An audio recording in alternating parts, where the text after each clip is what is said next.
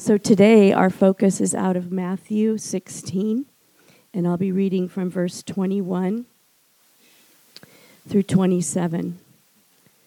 From the time Jesus began to show his disciples that he must go to dis- must go to Jerusalem and suffer many things from the elders and chief priests and scribes and be killed and on the third day be raised. And Peter took him aside and began to rebuke him, saying, Far be it from you, Lord, this shall never happen to you. But he turned and said to Peter, Get behind me, Satan. You are a hindrance to me, for you are not setting your mind on the things of God, but on the things of man. Then Jesus told his disciples, If anyone would come after me, let him deny himself and take up his cross and follow me. For whoever would save his life will lose it, but whoever loses his life for my sake will find it. For what will it profit a man if he gains the whole world and forfeits his soul? Or what shall a man give in return for his soul? For the Son of Man is going to come with his angels in the glory of his Father, and then he will pay, repay each person according to what he has done. God bless the reading of his word. Amen. Thanks, Kathleen. It's really good. Uh, for those of you, this isn't your uh, home church or family here. Uh, hope that you're receiving uh, all the love. It's free of charge. it's our gift to you today. For those of you who, who don't know, we've been studying through the Gospel of Matthew for um, about a year and a half, and this is our last Sunday in Matthew for this year. But don't worry, we'll be back next year. Um, but we're going to take a few weeks to focus on some Christmas messages. So if you're struggling to get into the Christmas spirit, I want to invite you to come back the next three weeks with us. Uh, the gospel will get you in the Christmas spirit better than Costco will. So, I promise you that. Uh, this morning's text could be called uh, The Great Cost of Following Jesus. There's a cost, and it's great. This is on the heels. Last week, um, we talked about the great confession of who Jesus is. Peter makes this confession. There's a revelation given to Peter, and he says out of his mouth for the first time ever, Jesus, you're the Messiah and you're the Son of God. This is who you are. He nailed it. This is it. God revealed it, showed it to him, and he said it out loud. Jesus is the Messiah. He's the anointed one. He's the promised king, the one that's going to come and rule over God's people and bring peace and prosperity to them. And he's also Emmanuel. He's God with us, God in flesh and blood. This is who Jesus is. He's making good on all of the promises of God. This book is filled with promises from God of what He intends to do with you, with me, and with this whole kit and caboodle called planet Earth. And Jesus is making good on all of them. He's coming to fulfill all of them. And we love it. We're about to move into the Christmas season, and you know this verse. We read it last week, but this is a promise that Jesus came to fulfill. Isaiah 9 6. For to us a child is born, to us a son is given, and the government will be on his shoulders. And he'll be called Wonderful Counselor, Mighty God, Everlasting Father, Prince of Peace. We love this about Jesus. We, we love it that this is who he is. I mean, a Prince of Peace, not of tyranny, not of entitlement. He's bringing peace with rule. He's an everlasting Father, not a bum who doesn't show up when we don't need him. He's everlasting. He's a mighty God. He's capable. He's able to do something. He's a wonderful counselor. This is who Jesus is. We love it. And so did his disciples. They were jazzed. At this point in the gospel, as they've wandered with Jesus, their hearts are growing with anticipation, with excitement. Jesus is this. They're seeing it. And they're celebrating. Jesus has finally come to make good on all that God's promised. Finally come to make things right. This is what they longed for. They longed for a king to come, a good king to come back, set up a kingdom, rule with fairness and justice, love. This is all that they've been waiting for. This is what we're waiting for with Jesus. It's the same thing. We, we get to the, the luxury and the gift of being put on the map of time where we are. And we get to see that Jesus fulfilled all of these prophecies, all of these promises of God. And we are still holding out hope that He'll finish the story the way He said He would. Skip to the end of the book, Revelation 21, 3 to 4, and I heard a loud voice from the throne saying, Look, God's dwelling place is now among the people, and He will dwell with them. They will be His people, and God Himself will be with them and be their God. And He will wipe away every tear from their eyes. Yes. And there will be no more death, or mourning, or crying, or pain, for the old order of things has passed away. Come on. This is what we're waiting for. This is what we're longing for. All of us, even if you don't follow Jesus, you're waiting for somebody to wrap this thing up in like a bow, like a Hallmark Channel movie. Like, come on, we need a happy ending here. And this is the best ending. And Yeah. Jesus is going to make good on this. Every tear, every fear, He's going to wrap it up. Jesus will make good on all the good that God promises us. You can take it to the bank.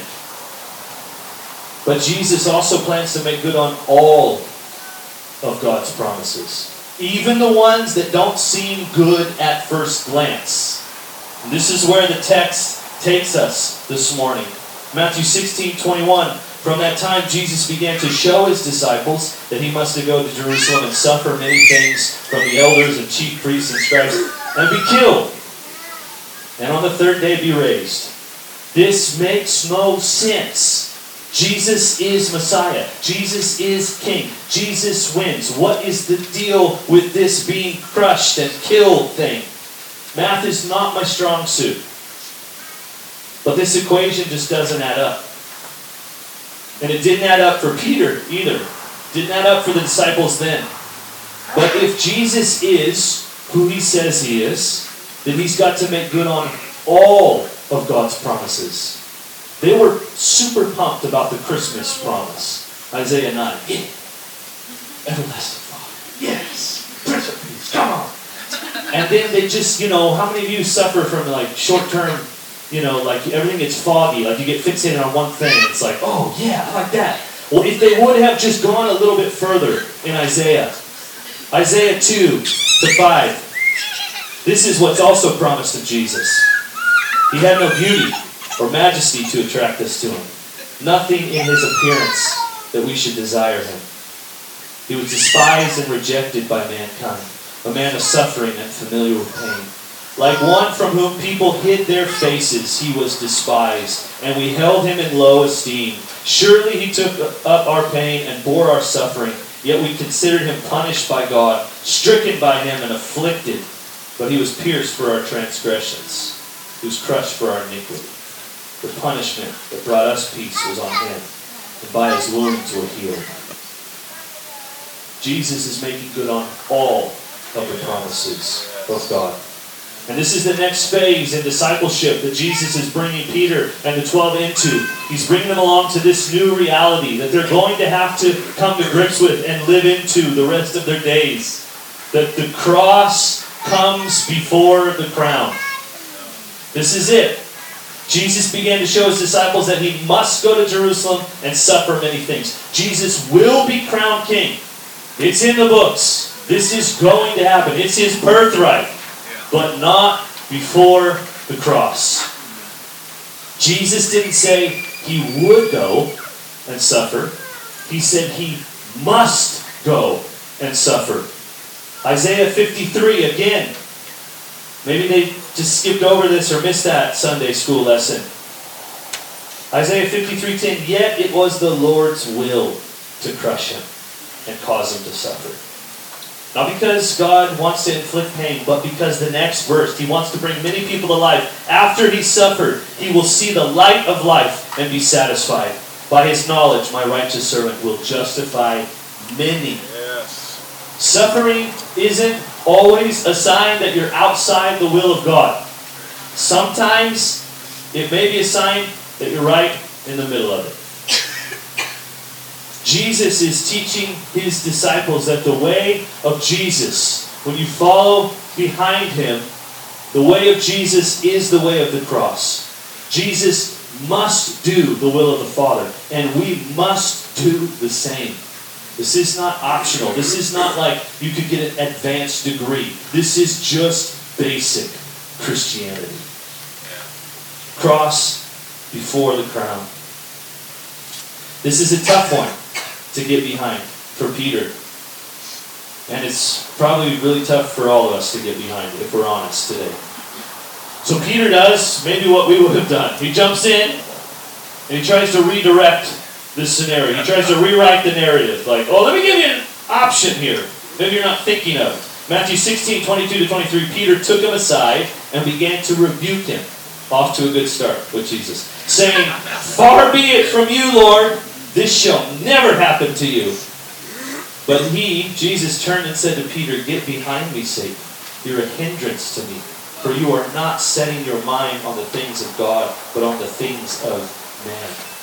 Whew! If you thought that like the voice of God was just like kitty cats and rainbows coming into your eardrums all the time, just prepare yourself for like ice bucket reality from Jesus as well. Peter tried to pastor Jesus, and it got him in trouble. Hey, look, Jesus, I don't know if you remember this, but I'm a rock. And uh, you're going to build this thing with me, this whole church thing. So I'm going to lead things forward. I'm going to lead you forward right now, okay? I'm just going to show you a better way to do this thing. It's kind of silly, right? But don't we do the same thing with Jesus? We treat Jesus and His Word as if they need to be brought into a better understanding of our time, of our life, of our situation, of our world today. Well, Jesus, come on. It's 2022. You really need to be more affirming at this point. Jesus, come on. There's this thing called the internet now. You got to get with it. You got to have a presence on there. You ain't going nowhere if you don't. You probably don't know how to use the apps on your phone, so let me show you how that works. Jesus, come on. If you haven't heard, God is love. And He loves us too much to want bad things to happen to us. Peter doesn't like that God would allow something bad to happen to the one that he loves. He can't reconcile this. So, he says, no thank you. Nope, it's not going to happen. And when he does that, he sides with the demonic kingdom. Maybe unbeknownst to him, probably. I don't think he was setting out to be on Team Satan that day. He was riding high. He was a rock. Jesus says, Get behind me, Satan. Get behind me is not a matter of dismissal. Jesus isn't saying, like, I take it back, you're a loser, you've had your chance, it's over. Get out of my way. I'll find somebody else. There's a lot of people on planet Earth. He's not dismissing him. He's not saying, Get behind me, like, this is over. You had your shot and you blew it. It's a matter of position, not dismissal. Peter was out of place. He was meant to be following behind Jesus, not trying to lead him out in front. So Jesus is telling Peter, get back in line. Get in your God given spot, which is behind me. You can't take the shots that are coming. Get behind me. You know not what you speak of. Get behind me. He's looking to protect Peter, not kick him out. Satan means adversary. And I don't believe that Jesus is calling Peter like the incarnate of evil. I don't believe that. What I do believe is that he's drawing attention once again to Peter and his disciples that there are two kingdoms at war heaven and hell. And if you don't line up with the mindset of heaven, then you will be in danger of following the ways of Satan himself. Our place is behind Jesus. We line up behind everything he says. Everything. Not just the parts that we agree with, not just the parts that we understand, not just the parts that we like. We line up with everything. Everything that comes from the very mouth of God. We say yes and amen to that. We line up right behind it, even if we don't get it, even if we don't like it. That's our spot on the field. I love how quickly Jesus moves on. Like he doesn't harp on those who miss it. He doesn't harp on those who miss it. He corrects them, he redirects them, and then he invites us to follow again. If you have been harped on this week because you've blown it or messed up, I just want to tell you that may not be the voice of the loving Father in heaven. Maybe somebody else's voice that you're siding with. And unbeknownst to you, that's the kingdom of darkness. Jesus doesn't linger.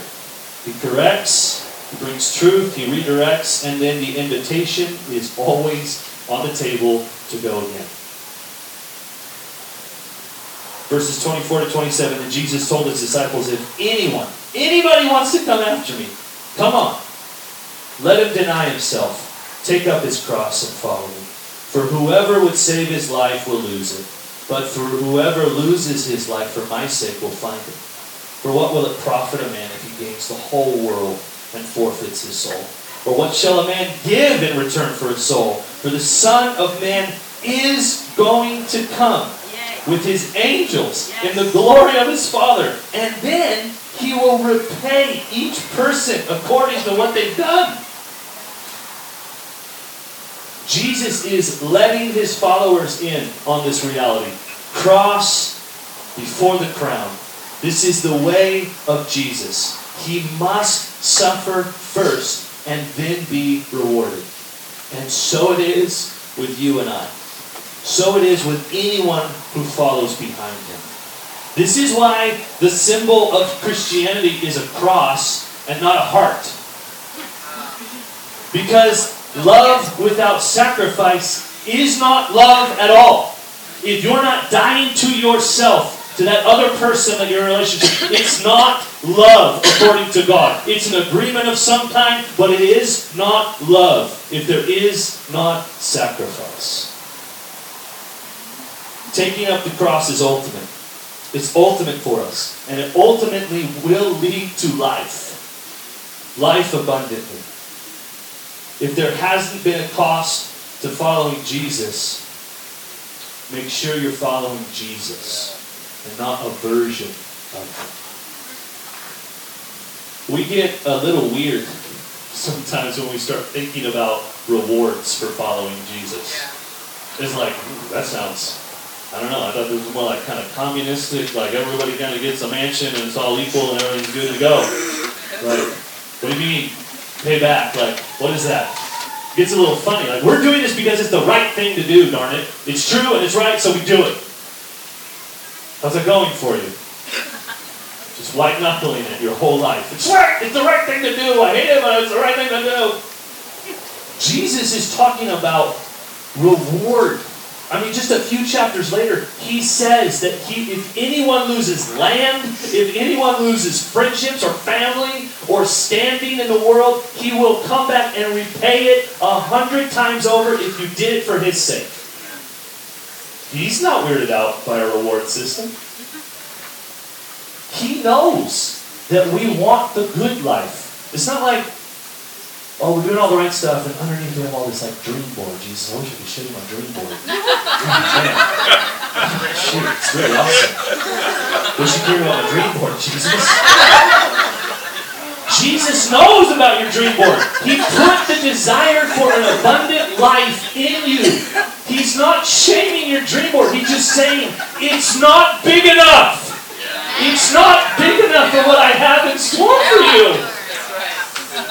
C.S. Lewis puts it like this Our desires are not too strong, but too weak. We are half hearted creatures, fooling about with drink and sex and ambition when infinite joy is offered us.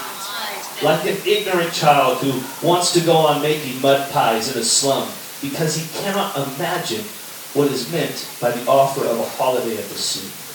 We are far too easily pleased.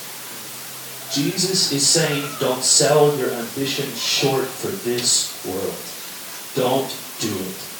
Don't do it. I know He knows what's inside. He knows what you're longing for. He's telling you right now, oh man, would you just let me redirect you to get what you really want? Invest in Jesus. Get behind Jesus. Lose yourself to gain everything that you actually want.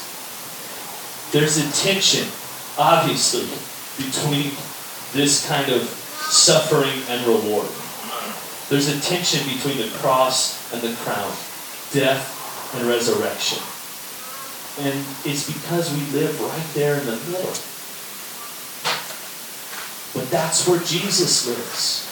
In the tension. Do not let go of the tension. Don't swing to one side and check out. Don't swing to one side and start just like shooting yourself to death. Like, oh, I've got to perform. I've got to. No! Grace is gift to all. Yes. It's not opposed to your effort. It's opposed to your earning. You're not earning anything. You're walking free, sons and daughters now, because of Jesus. But Jesus is saying, if you really want what you say you want, then you're going to have to let go of this world to gain the world that Jesus is building. It is the world of your dreams. You're going to have to let go of your crown for the crown that He's preparing for you in eternity. You're going to have to lose who you've been working so hard to make yourself into so that you can receive who He intended you to be. The call and the warning given to Peter is the same for us today. Get behind Jesus. Get behind Jesus. Follow all that he says. Not just the easy parts. You lean in when it gets hard. Get behind Jesus. Beware of satanic voices. This feels intense because he is. You have an enemy that hates everything that you stand for. He hates that you've been made in the image of the everlasting God. He hates that he loves you with such a passion. He hates you. He's not playing games with you. Everything he offers to you comes with a hook. Beware of satanic voices that would lead you away from suffering with purpose. They are everywhere. They're in your podcast. They're on your TV. They're in churches. They're everywhere. The enemy is everywhere, using every situation to try to lure you away into the good life, into this comfort zone that will destroy your soul. And finally, pray for bigger desires. Don't settle for a crown on this side. Don't do it. Please don't do it. We've come from a long line of faith. I know that maybe you're the first like Christian in your family, but you've been drafted into a massive family, and we have an amazing heritage of faith. Hebrews 11 and 12. You read it this afternoon. Those are your people. Those are your people. It says that they, they, none of them, none of them, although they had highs and lows, just like Peter. Oh, you're nailing it. Oh, you're the devil. Oh, this is great. Oh, this is terrible. It says that they never received what was promised to them. They only saw it from a distance. But they were content. And they were happy because they weren't living for this world. They were living for a world that wasn't built by human hands. This is our story. This can be your story. If you have not lined up with Jesus, the invitation is open to you today, even if you've blown it. even if this is the first time you've heard this invitation before, you don't have to wait. You don't have to like put on like your Sunday best. You don't have to jump through any hoops. You come running to Jesus. You come and fall right in line. I'm going with you wherever you go. Who else has the words of life? Where? Where can we go? Would you stand to your feet? I want to just pray for us, and then we're going to witness some people who are getting behind Jesus as they get into the waters of baptism this morning. Mark will kind of explain that and what we're going to do, but just wanted to. Yeah, you don't want to be in the splash zone over there. Those are the cheap seats. So.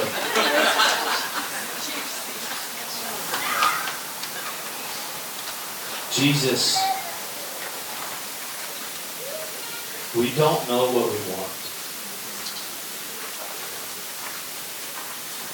Things that we do want to do, we don't do, and the things that we don't want to do, we keep doing. And we're tired of a hamster wheel life.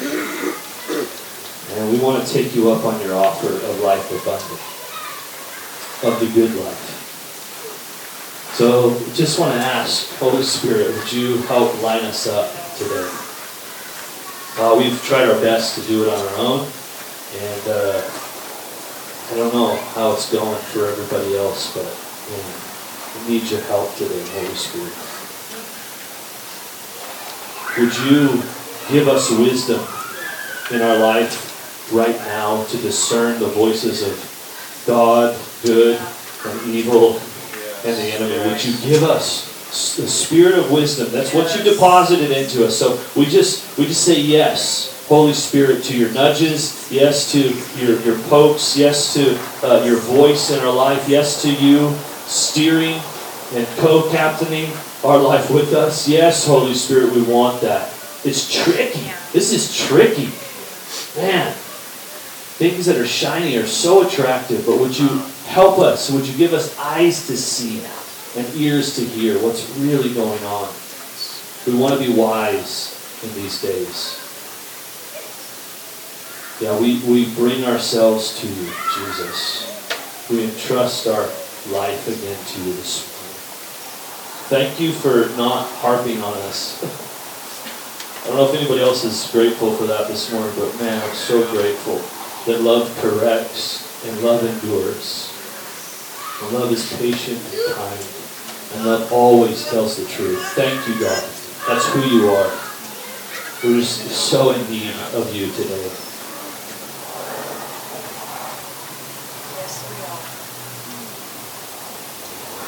You create in us a humble heart, God? You can bring us down however you need to, but we want to be with you, Lord.